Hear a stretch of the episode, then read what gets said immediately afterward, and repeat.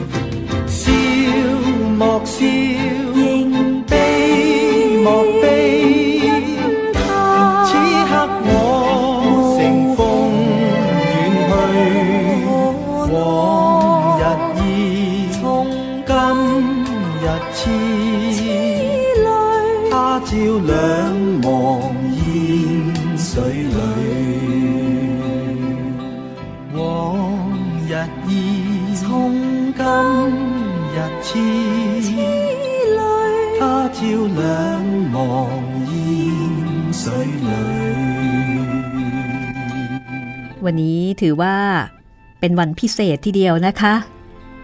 เพราะแปดเทพอสูรมังกรฟ้า เดินทางมาถึงตอนที่ 100 พอดิบพอดีค่ะ ต้อนรับคุณผู้ฟังเข้าสู่รายการห้องสมุดหลังใหม่นะคะ จริงๆก็เป็นวันทำการปกตินี่แหละค่ะ แต่ที่พิเศษเพราะว่าเป็นตอนที่ 100 แล้วก็ขึ้นเล่มสี่แล้ว เราเดินทางมาค่อนทางนะคะ กับเรื่องราวค่อนเรื่อง จากบทประพันธ์ชิ้นเยี่ยมของกิมยง งานแปลของนอนนพรัตน์จัดพิมพ์โดยสำนักพิมพ์สยามอินเตอร์บุ๊กค่ะ จะเจอกันทุกวันจันทร์ถึงวันศุกร์ตามเวลาของการออกอากาศ ทาง www.thaipbsonline.net วิทยุไทย PBS ออนไลน์ วิทยุข่าวสารสาระเพื่อสาธารณะ และสังคมกับดิฉันรัศมีมณีนินค่ะ แล้วก็ยังสามารถฟังได้ทางแอปพลิเคชันไทย PBS ทั้งสองระบบ ทั้ง Android แล้วก็ iOS ค่ะ ดาวน์โหลดติดมือถือเอาไว้ได้ ไปไหนก็สามารถใช้บริการห้องสมุดแห่งนี้ รวมไปถึงรายการอื่น ๆ ของวิทยุไทย PBS ออนไลน์ วันนี้มาทวนความเดิมกันสักนิดนะคะ ความเดิมตอนที่แล้ว เมื่อหลวงจีนฮือเต็กสามารถแก้เกมหมากกลได้สำเร็จ ทุกคนก็พากันชื่นชมยินดี โดยเฉพาะโซแชฮอมีท่าทียินดีอย่างมาก หลวงจีนฮือเต็กได้เข้าไปพบอาจารย์ของโซแชฮอโดยไม่รู้เนื้อรู้ตัวมาก่อน ได้ไปพบเป็นการสองต่อสองแล้วก็ได้รับการถ่ายทอดพลังฝีมือ พร้อมได้รับมอบหมายภารกิจให้สังหารเต็งชุนชิว ชายชราที่เป็นอาจารย์ของโซแชฮอยังบอกว่า วิชาที่ถ่ายทอดให้ เป็นของสำนักสารานบรม เมื่อถ่ายทอดพลังฝีมือแล้วก็สั่งเสียเรียบร้อย ชายชรา ก็จากไป จากไปในที่นี้ก็คือตายนั่นเองนะคะคือตอนแรกๆเนี่ยมีลักษณะเป็นชายหนุ่ม แม้ว่าซุ้มเสียงจะสั่นเครือแบบคนแก่ แต่เมื่อถ่ายทอดพลังฝีมือเสร็จสิ้น ผมเผ้าหนวดเคราที่เคยดำครับก็เปลี่ยนเป็นขาวโพลน หน้าตาก็เหี่ยวย่น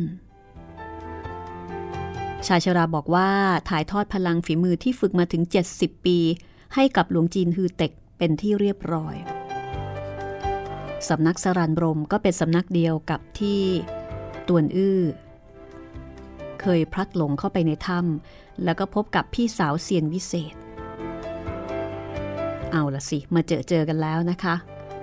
เรื่องราวจะเป็นอย่างไรต่อไป หลวงจีนฮือเต็ก ซึ่งเป็นหลวงจีนธรรมดาธรรมดา รูปหนึ่งของวัดเซี่ยวลิมยี่ที่ไม่ได้มีอะไรโดดเด่นเลย ไม่ว่าจะเป็นฝีมือ หรือว่ารูปร่างหน้าตา แต่โชควาสนาของคนแตกต่างกันนะคะ หลวงจีนฮือเต็ก เหมือนกับถูกลอตเตอรี่รางวัลที่หนึ่งก็ว่าได้ ถ้าในแง่ของการได้รับพลังฝีมือ เป็นเรื่องที่ดี เป็นเรื่องที่พิเศษ คนคนหนึ่งฝึกมา 70 ปี ถ่ายทอดให้กับหลวงจีนฮือเต็ก จนหมดสิ้น เอาละเรื่องราวจะเป็นอย่างไรต่อไปนะคะ ติดตามได้เลยค่ะแปดเทพอสูรมังกรฟ้าตอนที่ 100 ค่ะ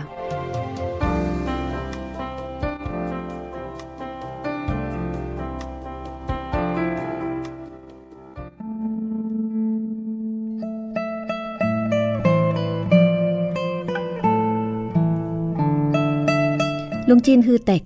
รีบประคองร่างของชายชราขึ้นมา เมื่อยื่นมือ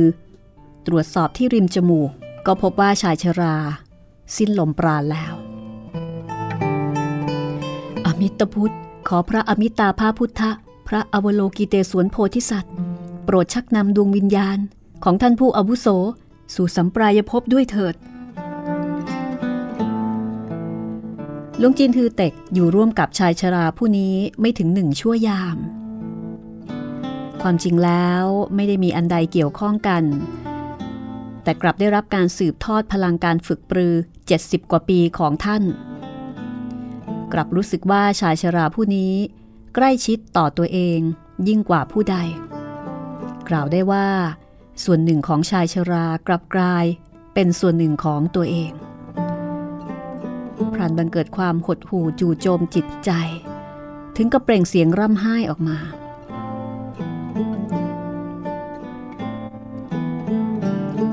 ลุงจินฮือเต็กร่ำไห้ชั่วขณะ คุกเข่าลงกับพื้น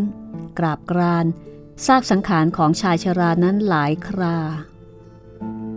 และอธิษฐานว่า ท่านผู้อาวุโส ข้าเรียกท่านเป็นอาจารย์ นั่นเป็นความแปลกปลอม ท่านจะได้ยึดถือเป็นความจริง อธิษฐานจบก็หันกายมุดออกไปทางช่องแตกบนผนัง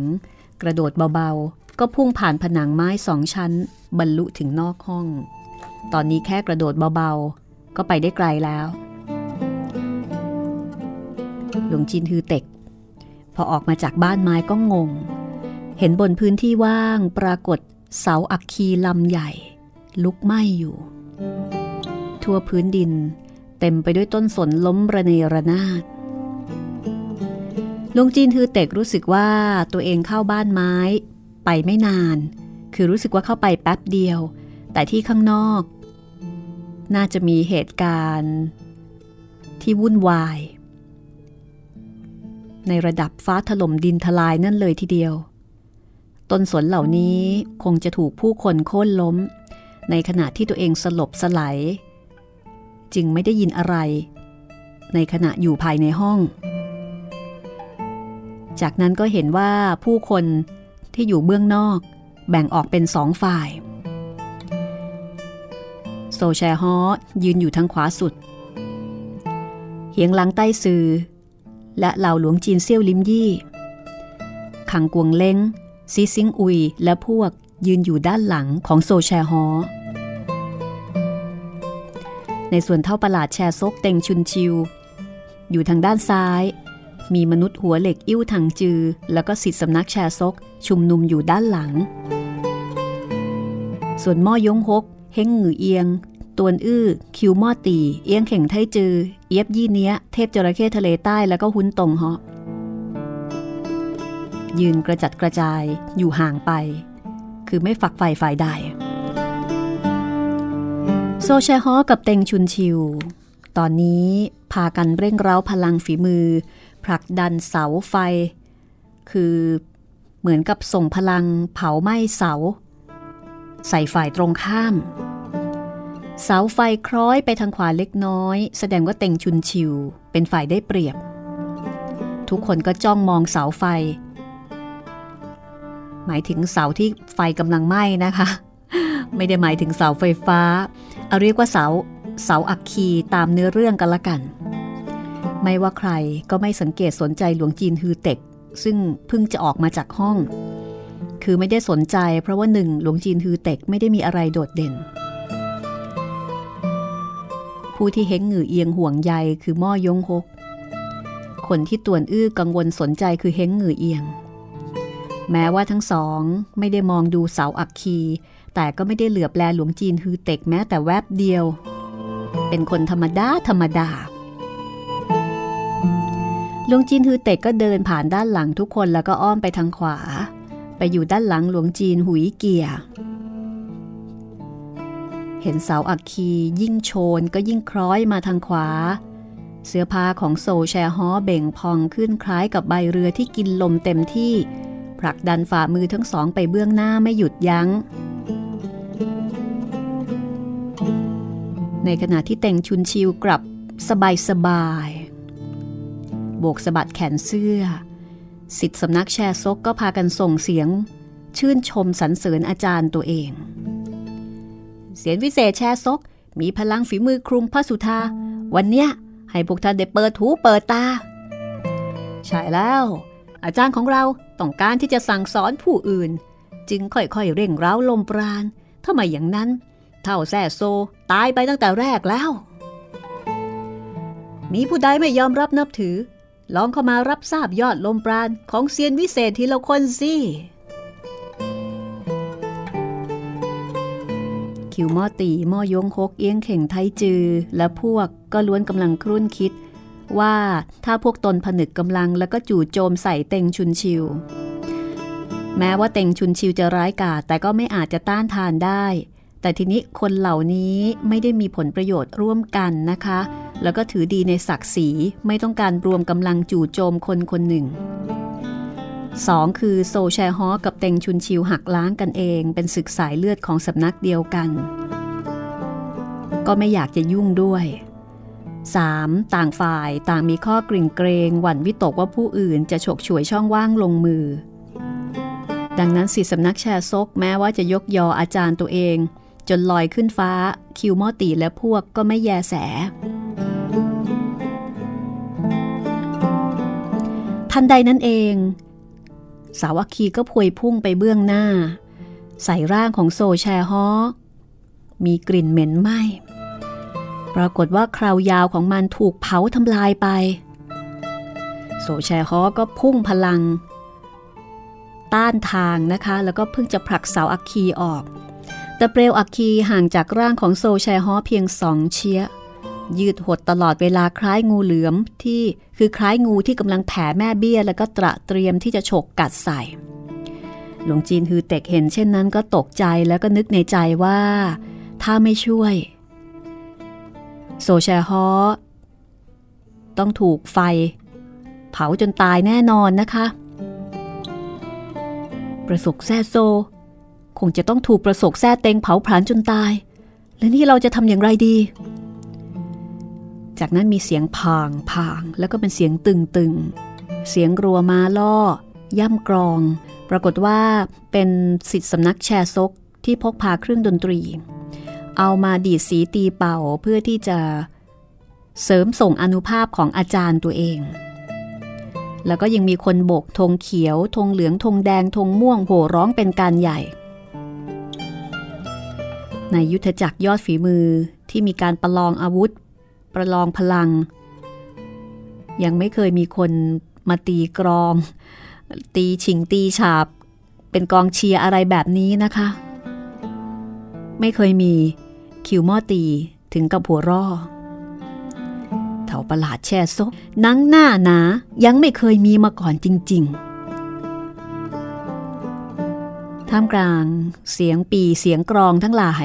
สิทธิสำนักแชร์ซกคนหนึ่งล้วงกระดาษออกมาท่องอ่านด้วยเสียงอันดัง เป็นบทแท้ซองสดุดีวีรกรรมของเสียนวิเศษแชร์ซก กองเชียร์เหล่านี้ อย่าได้ดูถูกไปทีเดียวเชียว เพราะว่ามีส่วนช่วยหนุนเนื่องต่อเท่าประหลาดแชร์ซกอย่างใหญ่หลวง เสาอักคีลุกโชนกว่าเดิม จากนั้นก็มีเสียงฝีเท้าดังขึ้น ชายชะกัน 20 กว่าคนวิ่งปราดออกมาจากหลังบ้านขวางอยู่เบื้องหน้าโซแชร์ฮอเป็นชายชะกันหนวกใบ้ทั้งสิ้น เต่งชุนชิวเร่งร้าวพลังฝ่ามือ เสาอักคีนั้น ก็เผาผลาญใส่ผู้คนยี่สิบกว่าคนนั้น มีเสียงดังซี่ซี่เมื่อเผาร่างคนเหล่านั้น ร่างผุพองเหม็นไหม้ผู้คนยี่สิบกว่าคนยืนตัวตรงตลอดทั้งร่างที่กำลังลุกไหม้ และเนื่องด้วยเป็นใบ้พูดไม่ได้ ยิ่งแสดงความห้าวหาญรันทด ผู้คนที่เห็นเหตุการณ์ ล้วนหวั่นไหวใจ แม้แต่เฮงหงือเอียงกับตัวอื้อก็รั้งสายตากลับมา เห็นเปลวไฟของเสาอักคีห่อหุ้มชายชะกันที่หนวกใบทั้ง20กว่าคนเอาไว้ คือยอมพรีชีพเพื่อปกป้องอาจารย์ตวนอื้อทนดูต่อไปไม่ได้ ยื่นนิ้วข้างขวาออกคิดจะใช้วิชาเทพกระบี่หกชีพจรจู่โจมใส่เต็งชุนชิว แต่ว่าใช้ไม่ถูกวิธี พลังลมปราณไม่สามารถจี้พุ่งออกจากนิ้วมือ ก็เลยหันไปบอกกับม่อยงฮกว่า คุณชายม่อยง ท่านรีบลงมือยับยั้งเถอะ แต่ม่อยงฮกกลับบอกว่า ผู้คนตระกูลตวนอยู่ที่นี่ ข้าไหนเลยจะกล้าควงขวานต่อหน้าลู่ปัง พี่ตวนท่านลองใช้วิชาเทพกระบี่หกชีพจรออกมาอีกกระบวนท่าเถอะ ลู่ปังในที่นี้เป็นยอดสถาปนิกของจีน สำนวนนี้ คือไม่กล้าควงขวานต่อหน้าลู่ปัง ก็คงหมายถึง ไม่กล้าอะไรนะ เอามะพร้าวห้าวไปขายสวนอะไรทำนองนั้น คือถ่อมตัวว่ามีคนเก่งๆอยู่ที่นี่ แล้วใหญ่จะกล้าแสดงวิชาฝีมือออกมาอายเขา ตัวเองเก่งไม่สู้อะไรทำนองนั้นนะคะสำนวนนี้ก็จะเห็นอยู่บ่อยๆแล้วค่ะ ไม่กล้าควงขวานต่อหน้าลูกปังเอียงเข่งไทจือมาสายไม่เห็นตวนอื้อใช้วิชาเทพกระบี่หกชีพจร ช่วยเหลือม่อยงฮกจากมายาภาพหลอน พอฟังก็ใจสั่นสะท้านชำเลืองมองตวนอื้อ แล้วก็ต้องการจะดูว่าตวนอื้อ รู้ยอดวิชานี้จริงหรือไม่ เพราะว่าถึงอย่างไรก็เป็นตระกูลตวนด้วยกัน เห็นตวนอื้อกรีดวาดนิ้วอย่างถูกต้อง แต่ว่าไม่มีกำลังภายในแม้แต่น้อย ก็นึกในใจว่า วิชาเทพกระบี่หกชีพจรอันใดกลับคูขวัญเราจนตื่นตระหนก ที่แท้เด็กน้อยนี้แซงแกล้งทำท่าหลอกลวงผู้คน ตามคำเล่าขานของตระกูลตวน มียอดวิชาเทพกระบี่หกชีพจร แต่ไหนเลย มีคนฝึกปรือสำเร็จมาก่อน ทางด้านม่อยงฮกเห็นตวนอื้อไม่ลงมือ ก็เข้าใจว่าตวนอื้อจงใจทำเช่นนี้ ชั่วครู่ให้หลังชายชะกันหนวกใบ้ทั้ง 20 กว่าคน ก็ถูกเปลวไฟ เผาไหม้ล้มตายไปกว่าครึ่ง ที่หลงเหลือก็ได้รับบาดเจ็บสาหัสพากันล้มลง เต่งชุนชิวโบกสะบัดแขนเสื้อสองครั้ง บังคับให้เสาอักคี พุ่งใส่โซแชฮออีกสิสิงอุยก็ร้องว่า อย่าได้ทำร้ายอาจารย์ข้าพรางกระโดดปราดออกมาคิดจะขวางหน้าเสาอักคี แต่โซแชฮอสะบัดฝ่ามือผลักซิสิงอุยออก พร้อมบอกว่า เจ้ายอมตายก็ไม่มีประโยชน์อันใด แล้วก็เกรงกำลังที่เหลือฟาดใส่เสาอักคียามนี้กำลังภายในของโซแชฮอใกล้จะเหือดแห้งเต็มทีฝ่ามือนี้เพียงแค่ยับยั้งเสาอักขีได้ชั่วขณะ ตลอดทั้งร่างร้อนเผา ในสายตามีแต่สีแดงฉานหวนนึกถึงหลังจากที่เต็งชุนชิวเข็นฆ่าตัวเองก็คงจะต้องบุกรุกเข้าบ้านไม้ อาจารย์ที่แซงตายมา 30 ปี ในที่สุดก็ยากที่จะรอดพ้นจากเงื้อมือชั่วร้ายของเต็งชุนชิว หลวงจีนคือเต็ก เห็นโซแชฮออยู่ในสถานการณ์คับขัน ก็ไม่อาจจะทนดูต่อไปได้ สะอึกปราดเข้าไปยื่นมือตะปบใส่กลางหลังของมันแล้วก็ร้องว่า ยอมตายก็ไม่มีประโยชน์ รีบหลบเถอะ พอดีพอดีโซแชฮอ สะบัดฟาดฝ่ามือออก ฝ่ามือนี้อ่อนล้าเหลือเกิน จริง ๆ แล้วฟาดไปไม่หวังผลสิ่งใด เพียงแต่ขอสู้ตาย มีค่าที่กลางหลังปรากฏกำลังภายในอันลึกล้ำสายหนึ่งถ่ายทอดเข้ามา มีหนำซ้ำเป็นแนวทางเดียวกับมัน ก็ทำให้ฝ่ามือนี้กล้าแข็งขึ้นอีกหลายเท่า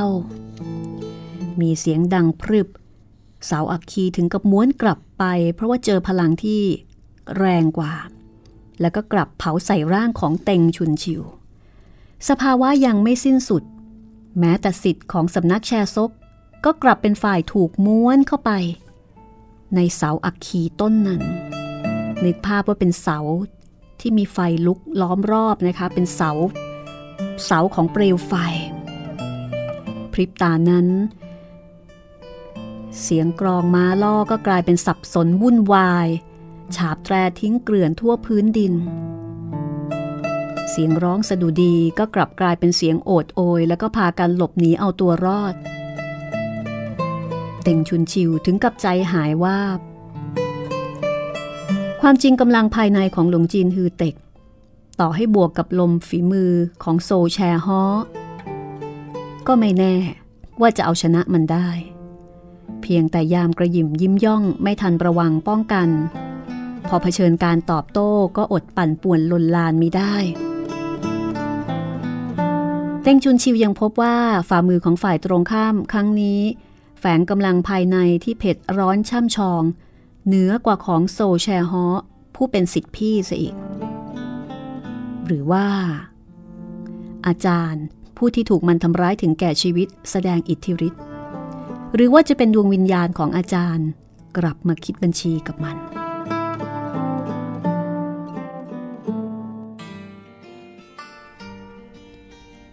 นึกถึงตอนนี้ เต่งชุนชิวก็จิตใจสับสนลนลาน สาวอักคีพอม้วนใส่ร่าง ผมเผ้าหนวดเครารวมทั้งเสื้อผ้า ก็ล้วนลุกไหมรีบร้องสั่งอิ่วถังจือ สิทัวเหล็ก รีบลงมืออิ่วถังจือสะบัดฝ่ามือฟาดใส่สาวอักคี มีเสียงซี่ซี่เมื่ออิวถังจือสะบัดพลังความเย็นใส่ เปลวไฟก็ดับลง แม้แต่ควันเขียวก็สลายโดยเร็ว บนพื้น เหลือแต่ไม้สน ที่ถูกเผาเป็นเท่าฐานหลายต้น สภาพของเต่งชุนชิวตอนนี้ คิ้วคราวล้วนไหม้เกรียม เสื้อผ้าก็ถูกเผาขาดกระรุ่งกระริ่ง มีสภาพที่ดูแล้วสะบักสะบอมทุลักทุเล แต่ในใจนั้นสะบักสะบอมยิ่งกว่า เพราะว่ากำลังกลัว กลัวว่าอาจารย์ผู้ล่วงลับ กลับมาแสดงอิทธิฤทธิ์ไม่กล้าที่จะซ่าอีกต่อไปนะคะก็รีบร้องบอกลูกศิษย์ว่า ไปกันเถอะ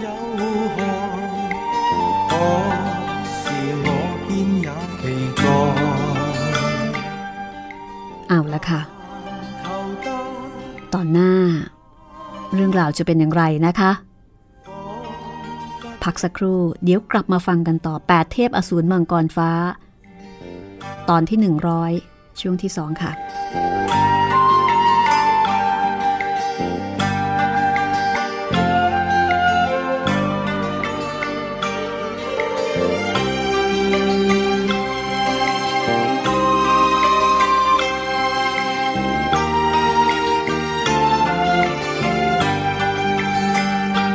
幾多次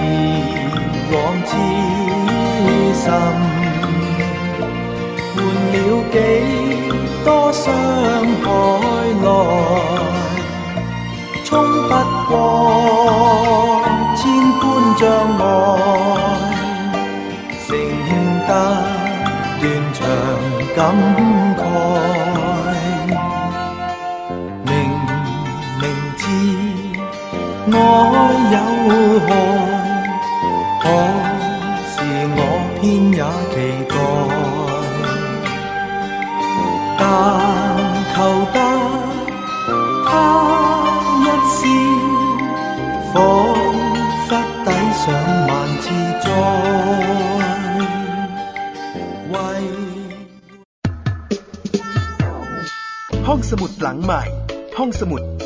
ที่ฟังได้ทางวิทยุกับรัศมีมณีนิน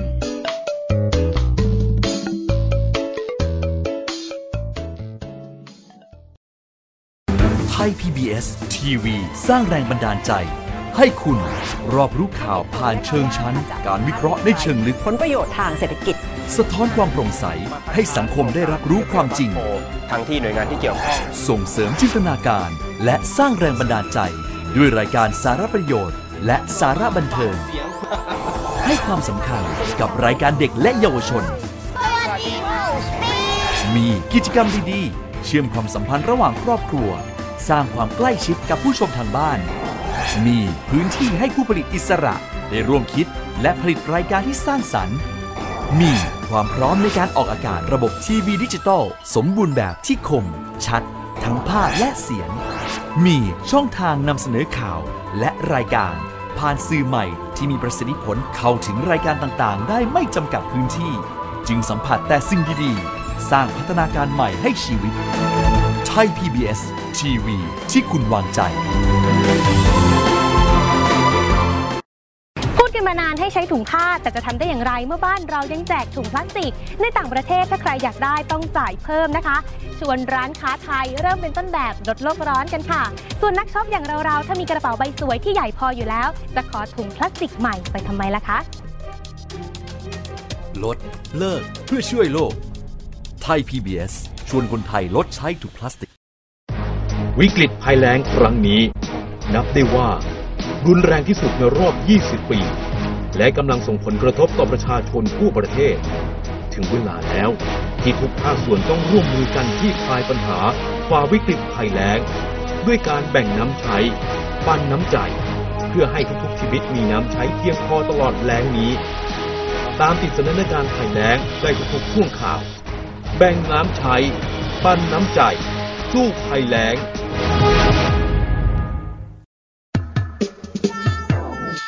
ห้องสมุดหลังใหม่ ห้องสมุดที่ฟังได้ทางวิทยุกับรัศมีมณีนิน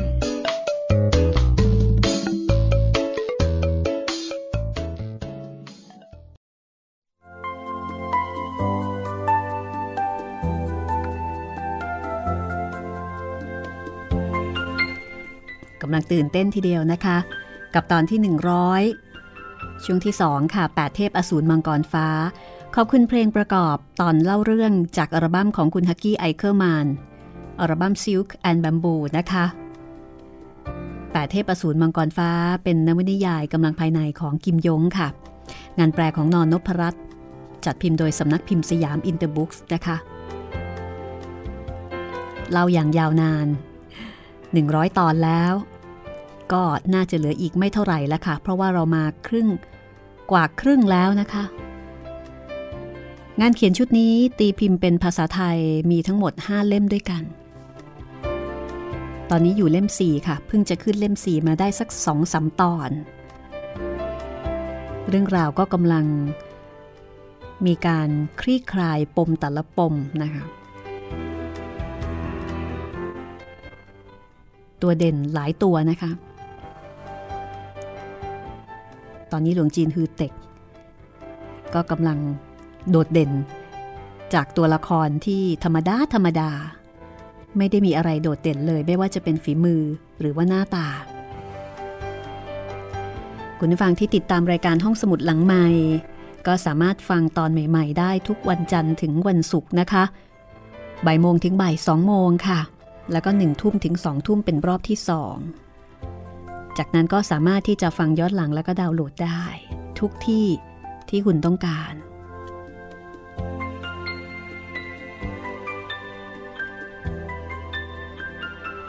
เรื่องราวจะเป็นอย่างไรต่อไป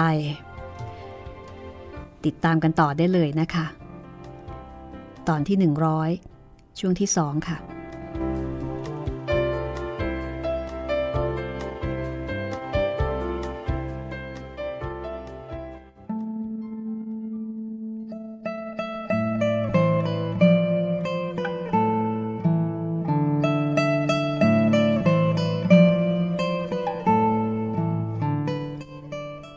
ประหลาดแชร์ซกเต็งชุนชิว ขยับกาย ตั้งใจจะหลบหนี เช่นเดียวกับสิทธิสำนักแชร์ซก ก็หนีตามอาจารย์ไปอย่างไม่คิดชีวิต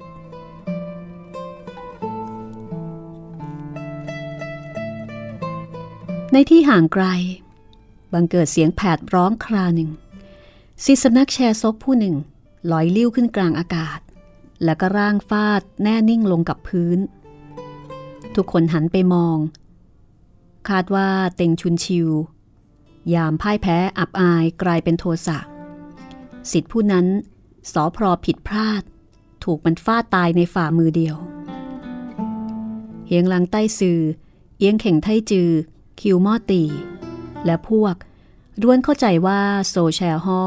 ใช้แผนทรมานสังขารล่อศัตรู ปล่อยให้เต็งชุนชิว สูญเสียกำลังภายใน เผาทำลายชายชะกันหนวกใบ้จำนวนหนึ่ง คอยจู่โจมอย่างไม่คาดหมาย เมื่อครู่โซแชฮอพอเปิดฉากต่อสู้กับเต็งชุนชิว เพียงฟาดต้นสนขนาดใหญ่โค่นล้มลงต้นแล้วต้นเล่าทำให้ทุกผู้คนอกสั่นขวัญแขวน สุดท้าย แสดงฝีมือขับไล่เท่าประหลาดแชร์ซกไป ไม่ว่าผู้ใดก็ไม่ประหลาดใจ โซแชฮอเหลือเพ่นนิ้วมือของหลวงจีนฮือเต็ก สวมวงแหวนอัญมณีของอาจารย์ก็รู้สาเหตุความใน ทั้งเศร้าโศกทั้งยินดี คือรู้ว่าอาจารย์คงจะตายแล้วนะคะ แล้วก็ส่งมอบภารกิจ พลังฝีมือให้กับหลวงจีนฮือเต็กเรียบร้อย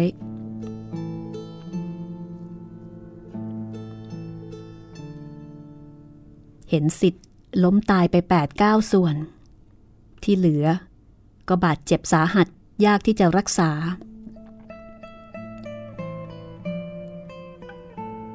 โซแชฮอเหลือบเห็นนิ้วมือของหลวงจีนฮือเต็ก สวมแหวนอัญมณีของอาจารย์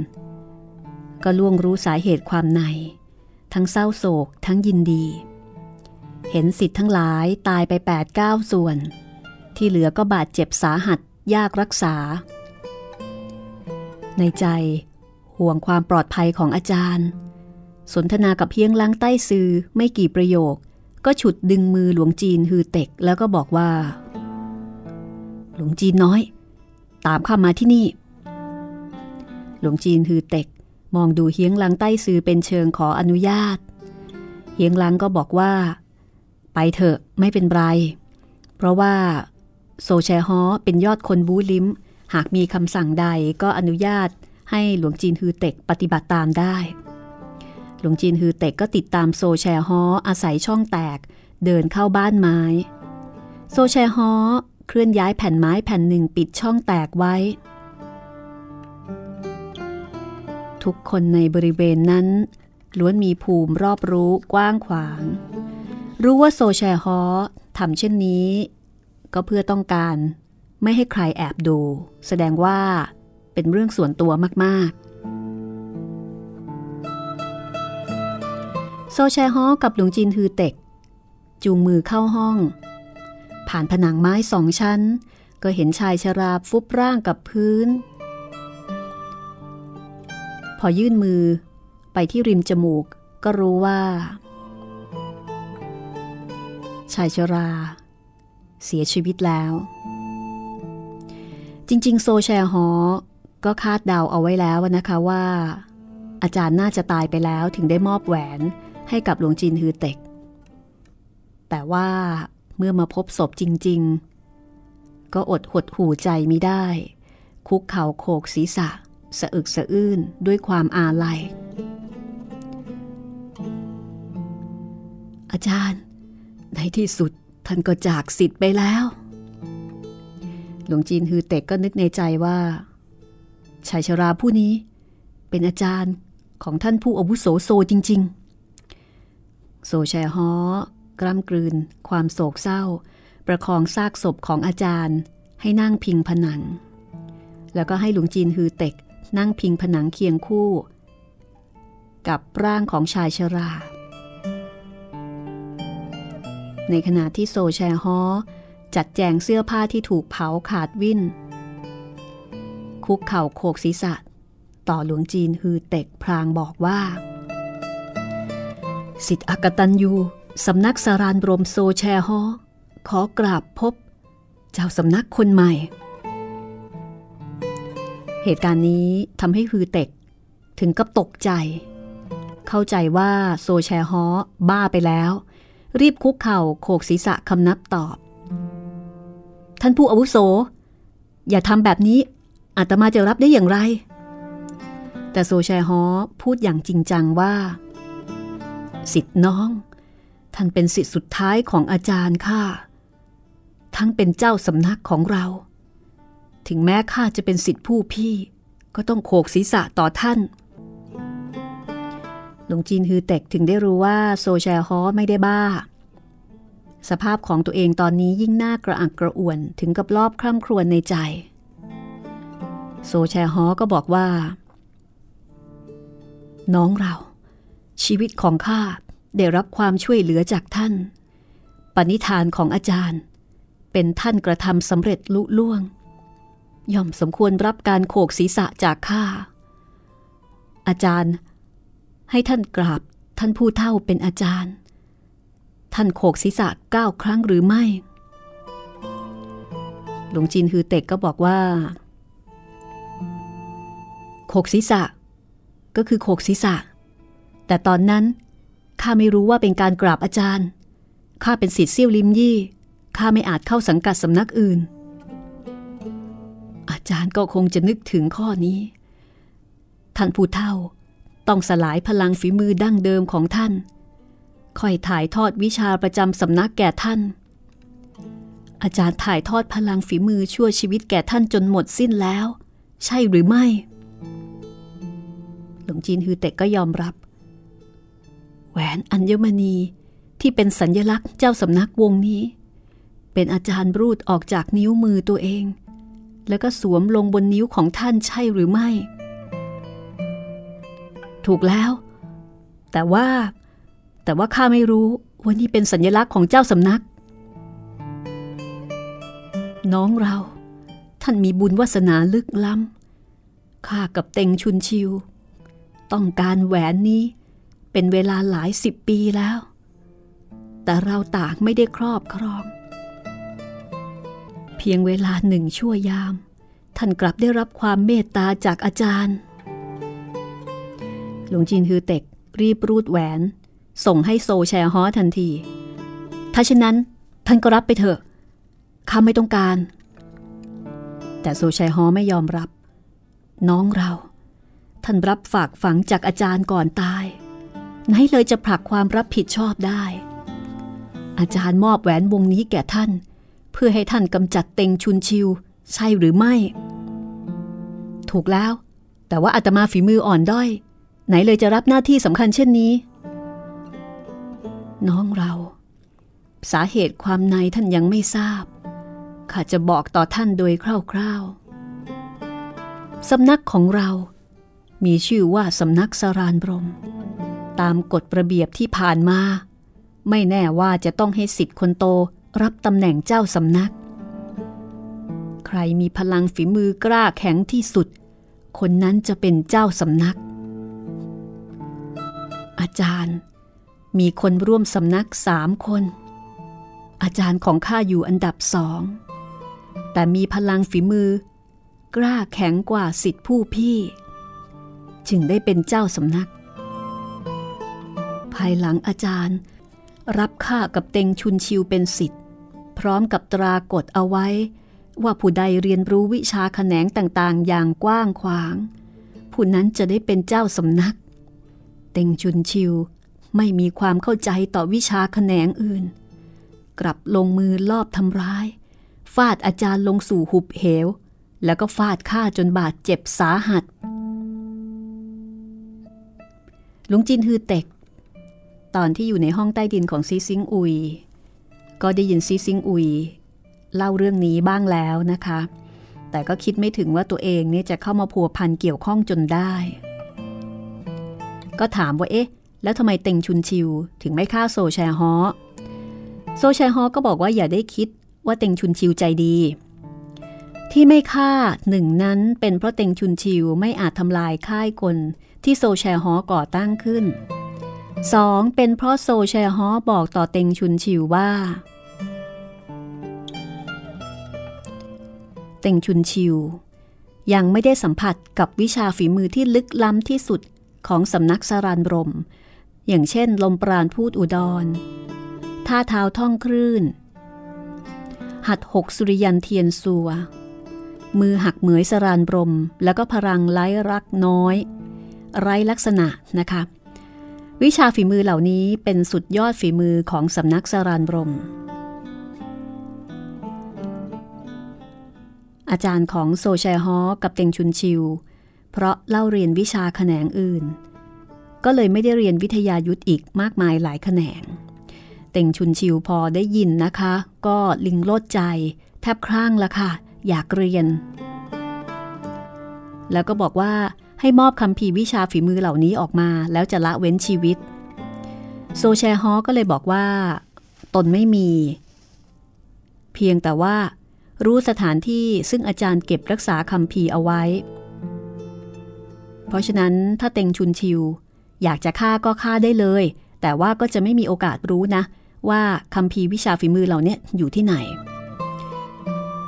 เต็งชุนชิวก็บอกว่าคำพีนี้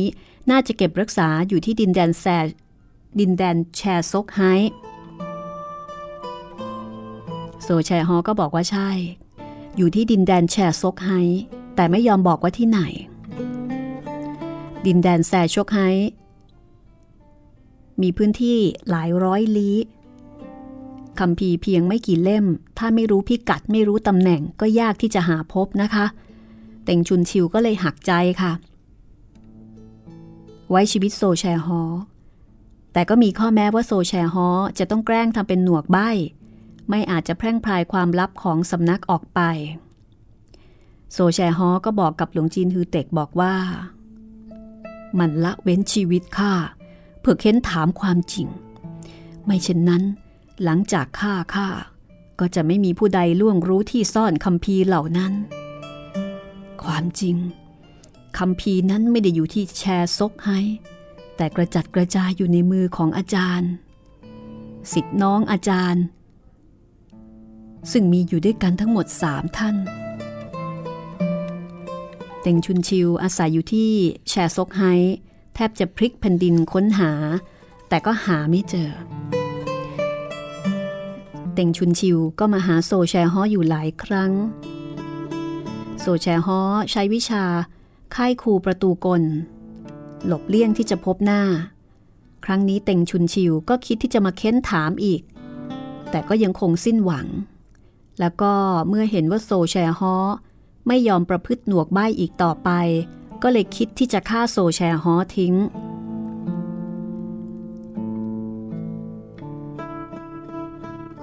หลวงจินฮือเต็กได้ฟังมาถึงตอนนี้ก็บอกว่า ดีที่ท่านผู้อาวุโส โซแชฮอรีบชิงกล่าวว่า ท่านเป็นเจ้าสำนักฉะนั้นเรียกข้าเป็นผู้อาวุโส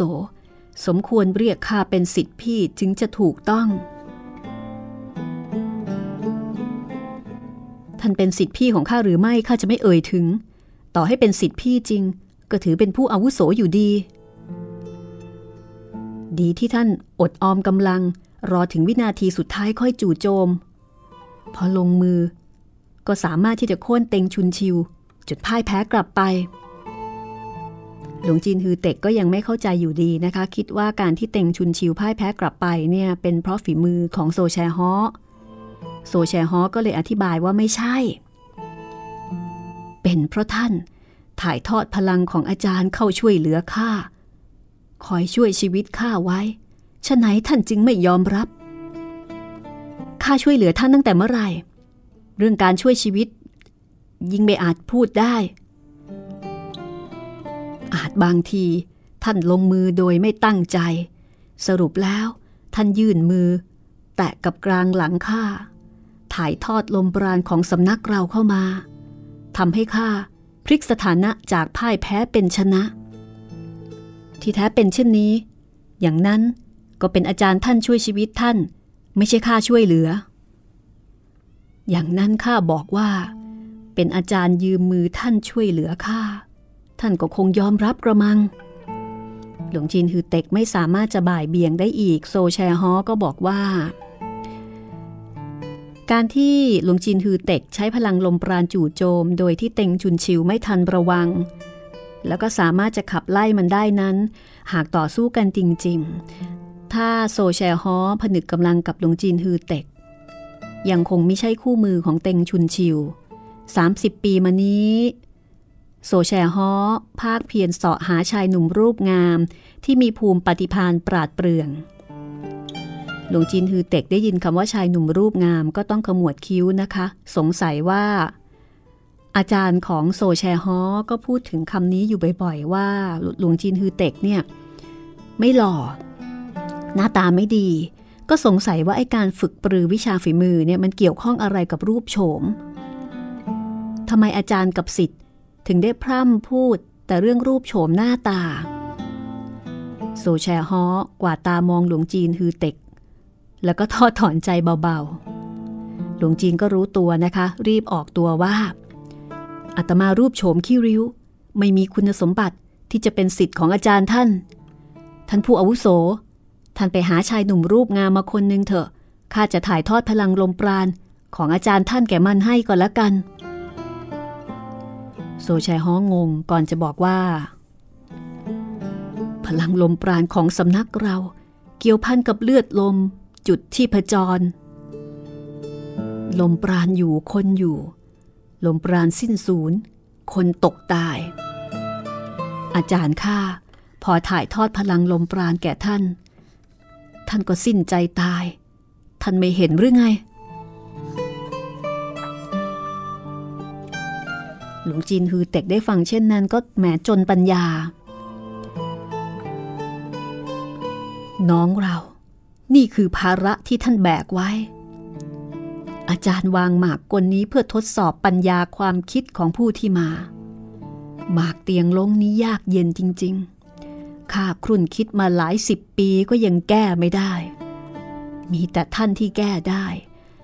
นับว่ารับกับคำภูมิปฏิพานอันปราดเปรื่องจริง ๆ ข้าไม่อาจรับได้ หมากกลเตียงล้งนี้ หาใช่ข้าเป็นคนแก้ไม่ จากนั้นก็บอกเรื่องที่เฮียงลังใต้สื่อ ส่งเสียงทางลมปราณ รอบชี้แนะให้รู้ โซแชฮอก็เชื่อครึ่งไม่เชื่อครึ่งนะคะ เพราะว่าดูจากสีหน้าเฮียงลังใต้สื่อ แสดงว่าถูกเต็งชุนชิวทำร้ายสูญเสียพลังฝีมือแต่แรก ไม่น่าจะใช้วิชาส่งเสียงทางลมปราณ ซึ่งจำเป็นจะต้องใช้กำลังภายในอย่างลึกล้ำ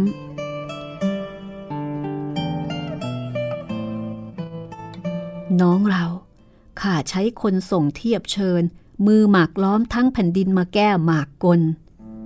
ผู้ที่ชื่นชมชื่นชอบวิชาหมากล้อม พอทราบข่าว ล้วนต้องรุดมา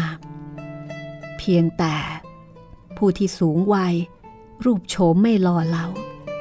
แล้วก็มีใช่ชาวยุทธจักรข้าสั่งว่าไม่ต้องเชิญ คุณชายม่อยง หน้าตาหล่อเหลา เรียนรู้วิชาฝีมือทั้งแผ่นดิน ความจริงก็เป็นคนที่เหมาะสม แต่จนใจที่มันแก้หมากกลไม่ได้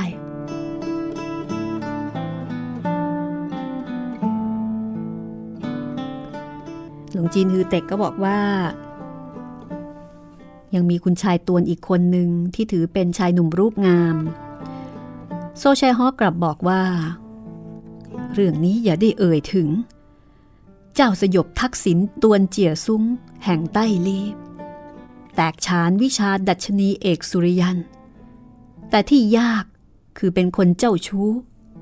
ไม่ว่าเดรุณีแรกรุ่น หรือหญิงงามกลางคน ล้วนลุ่มหลงงมงายต่อมันข้าส่งสิทธิ์หลายคนไปเชื้อเชิญมันที่ประเทศใต้ลีมิคาดมันไม่อยู่ที่ใต้ลีไม่รู้ว่าไปอยู่ที่ไหน กลับปรากฏบุตรสุดสวาดที่เสื่องซึมแล้วก็โง่งมของมันมาแทน หลวงจีนฮือเต็กได้ฟังดังนั้นก็ยิ้มก่อนจะบอกว่า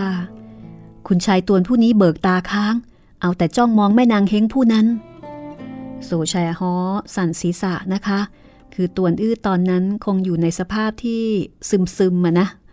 อารมณ์ของคนอกหัก ตวนเจียซุ้ง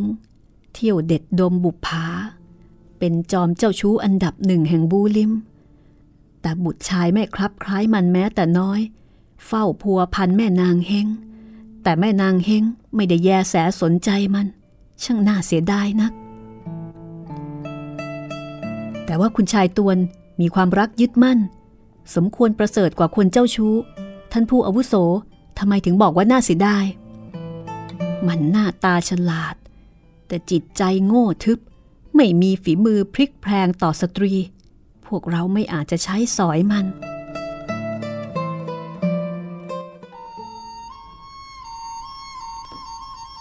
หลวงจีนฮือเต็ก ในใจรอบยินดีครุ่นคิดว่า ที่แท้ พวกท่านคิดเสาะหาชายหนุ่มรูปงามผู้หนึ่ง ไปจัดการกับสตรี ไม่ว่าอย่างไร คงไม่ใช้สอยหลวงจีนอัปรักษ์เช่นเราน้องเรา อาจารย์ชี้แนะท่านไปเสาะหาผู้ใด หรือมอบภาพแผนที่อันใดแก่ท่านหรือเปล่าหลวงจีนฮือเต็กงง รู้สึกว่าเอ๊ะมันชักยังไงยังไง ในใจคิดปฏิเสธ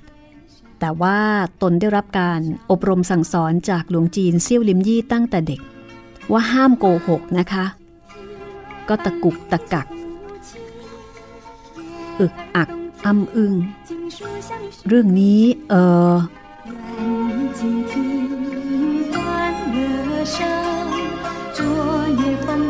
เอาละค่ะ หลวงจีนฮือเต็ก